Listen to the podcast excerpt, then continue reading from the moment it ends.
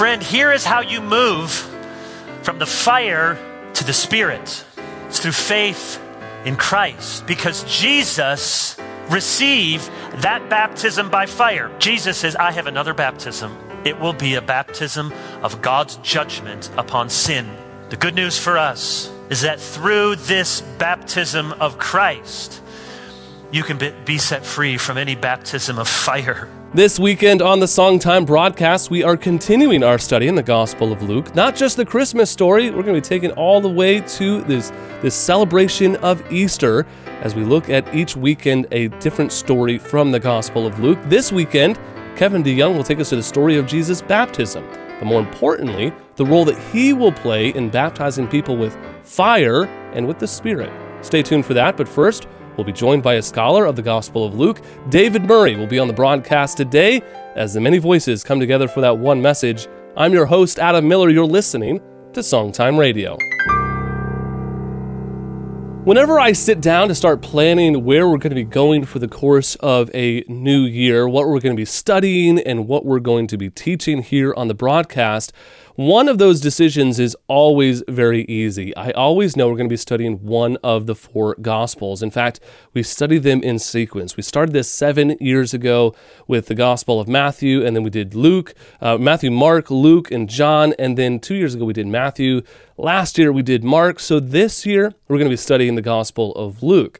We're not only looking at the Christmas story, which we saw the last couple of weekends, but we're also going to be unpacking the rest of the Gospel of Luke leading up to our study in Easter and even beyond. We're going to even go into the gospel according to Acts as we see the combined story of Luke and Acts together. But to help understand all of these tools, I, I like to reach out to some various Bible teachers, get their books on the subject, and read through them to sort of get a framework of what we're going to be studying. And it's always great when I find somebody with a trusted voice, somebody I, I know and I've appreciated in the past and learned from and benefited from. And today we're joined by Dr. David Murray. He wrote a book called Luke Stories of Mission and Mercy. It's a part of his Story Changer book. It's a devotional, but it's also a podcast, a lot of great resources there.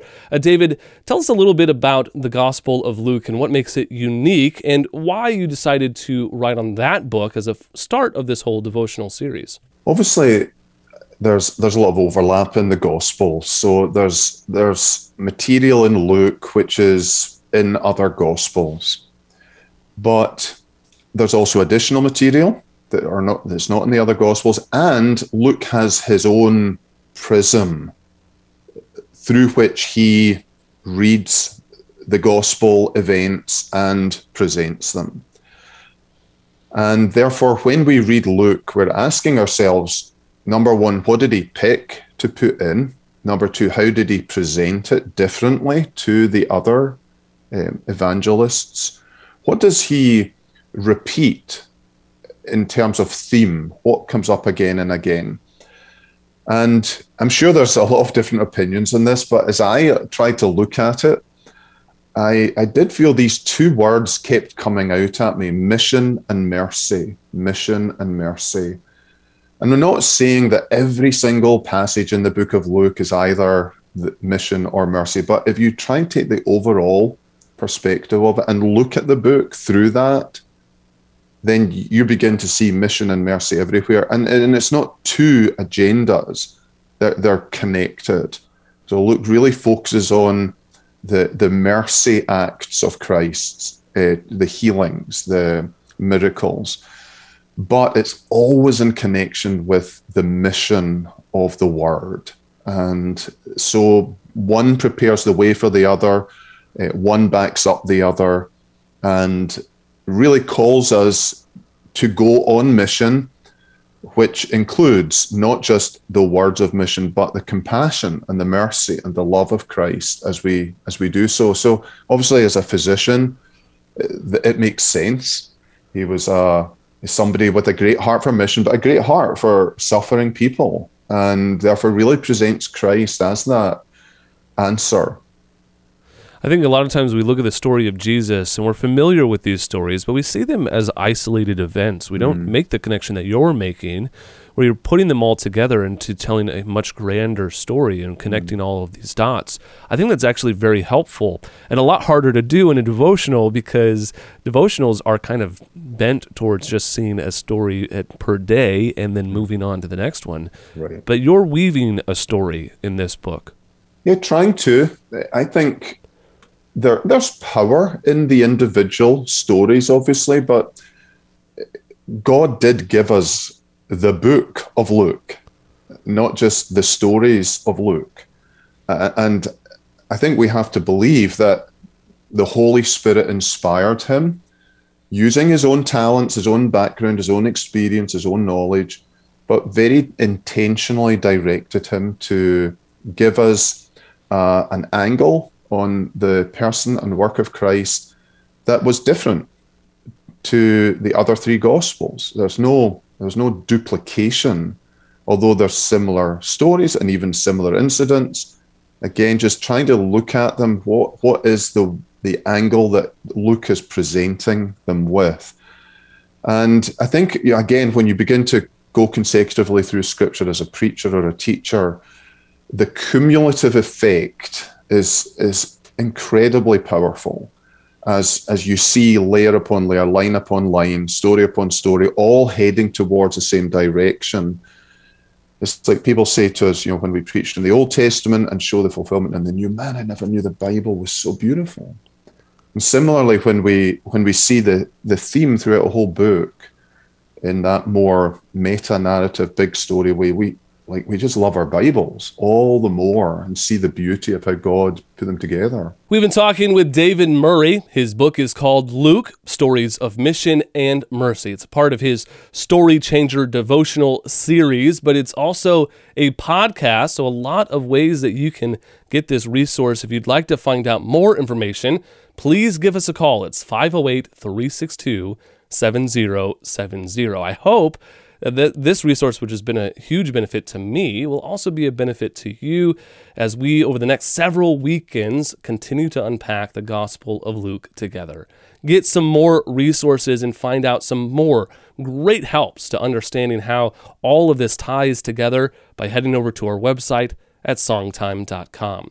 Well, today we're looking at the story of Jesus and his baptism is in Luke chapter 3. It's a story that is covered in all four of the Gospels. It is crucial and central to the story and the ministry of Jesus. In fact, where Mark and John don't even include the Christmas story, they do include the baptism of Jesus. There's a lot of overlap. There's a lot of, of, of story that is similar to across all four Gospels, but there's also very unique perspectives. And I think Luke has a very unique perspective. More on that later. But now we're going to turn to Kevin DeYoung, who has an excellent message centering on Luke chapter 3, verse 16 and this prophecy of John the Baptist about Jesus and his role and his scope of ministry, where he will baptize people with spirit and with fire. Here is Kevin DeYoung with a closer look at Luke chapter 3. As the people were in expectation and all were questioning in their hearts concerning John, whether he might be the Christ, John, that is John the Baptist, answered them all, saying, I baptize you with water, but he who is mightier than I is coming, the strap of whose sandals I am not worthy to untie. He will baptize you with the Holy Spirit and fire. His winnowing fork is in his hand to clear his threshing floor and to gather the wheat into his barn, but the chaff he will burn with unquenchable fire. Okay, what does this mean? He will baptize you with spirit and fire. What does it mean to be baptized with the Spirit? And, perhaps even more curiously, what does it mean that Jesus will baptize with fire? So let's take both of those. First, what does it mean to be baptized with the Holy Spirit? Every Christian in this room, every Christian hearing this message, if you have truly been born again, you have been baptized by the Holy Spirit. Christ has baptized you with his Spirit. It's something that every Christian has experienced because every Christian has been joined to Christ through the indwelling of the Spirit. Baptism with the Spirit, in other words, is nothing less than our union with Christ. The second image is perhaps harder to understand. He will baptize you with fire. And when you're trying to figure out a difficult verse, it's always best to start with the context. So look at the next verse, 17, because John is going to continue with this fire imagery. His winnowing fork is in his hand to clear his threshing floor and to gather the wheat into his barn, but the chaff he will burn with unquenchable fire. So, how does fire function in verse 17? Well, fire there is a metaphor for judgment. Baptism with the Spirit means being joined to Christ, and baptism with fire means being judged by Christ. I baptize with water, but Christ is coming. And he has not just a sign of something. The water that John used, like this water, has no special supernatural properties. But the Christ who is coming, he's going to do a supernatural work to join you or to judge you. So, why does this matter? It means that the ministry and message of Jesus divides people into two camps. Jesus comes, as it were, with two baptisms. And you could say, in a way, everyone will be baptized by Christ. The question is, which baptism you receive? Will Christ baptize you with the Spirit? Or will Christ baptize you with fire? Gathering you like chaff in the barn to be burned, spirit or fire. We all get one, and only one. And remember here, this fiery imagery to communicate judgment and division. This comes, first of all, from Sodom and Gomorrah. Jesus will make that connection in Luke chapter 17. I want you to listen to what Jesus says in Luke chapter 12, lest you think that I'm overstating the case about this fire and judgment. Here's what Jesus says in Luke 12, 49 through 53. Jesus says, I came to cast fire on the earth, and would that it were already kindled. I have a baptism to be baptized with, and how great is my distress until it is accomplished. Do you think that I have come to give peace on earth? Right there, he's saying, I, uh, yes, right? And the angels sing that? Peace on earth, goodwill to men? Well, yes, that is true in one sense that the coming of Christ was the announcement of peace, proclaimed to the world how you can be right with God. The Bible's a big book. The Bible is a complicated book. And so there is a sense in which the coming of Christ was ultimately that message of peace. But now Jesus is going to say, You're going to misunderstand what sort of Messiah I am. If you think that I just came so just everyone can just have nice candy canes and stocking stuffers and enjoy the holidays. And that's all. Just warm fuzzies. Just feel good all the time. Just everybody a blanket of goodness. No, because he came to bring peace to those who would believe in him. But to those who would not, it would be fire. Do you think that I have come to give peace on earth? No, I tell you, but rather division. For from now on, in one house, there will be five divided three against two, two against three. They will be divided father against son, son against father, mother against daughter, daughter against mother, mother in law against her daughter in law, daughter in law against mother in law. That's a hard word from Jesus. Praise God that often the gospel does bring us together. Many here have that heritage of faithfulness from generations in your family, and yet many here know all too well and will experience this sort of division father against son, mother against daughter, in law against in law, because one has bowed the knee to Christ and the other says, You're such a fool. I want nothing to do with your Jesus. Don't think that that's strange. Jesus said this is exactly what will happen.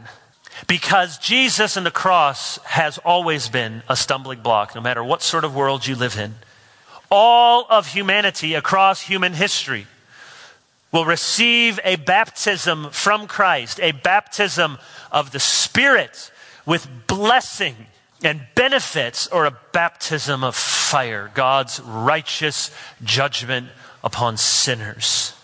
Jesus' ministry and his message divides people into two camps.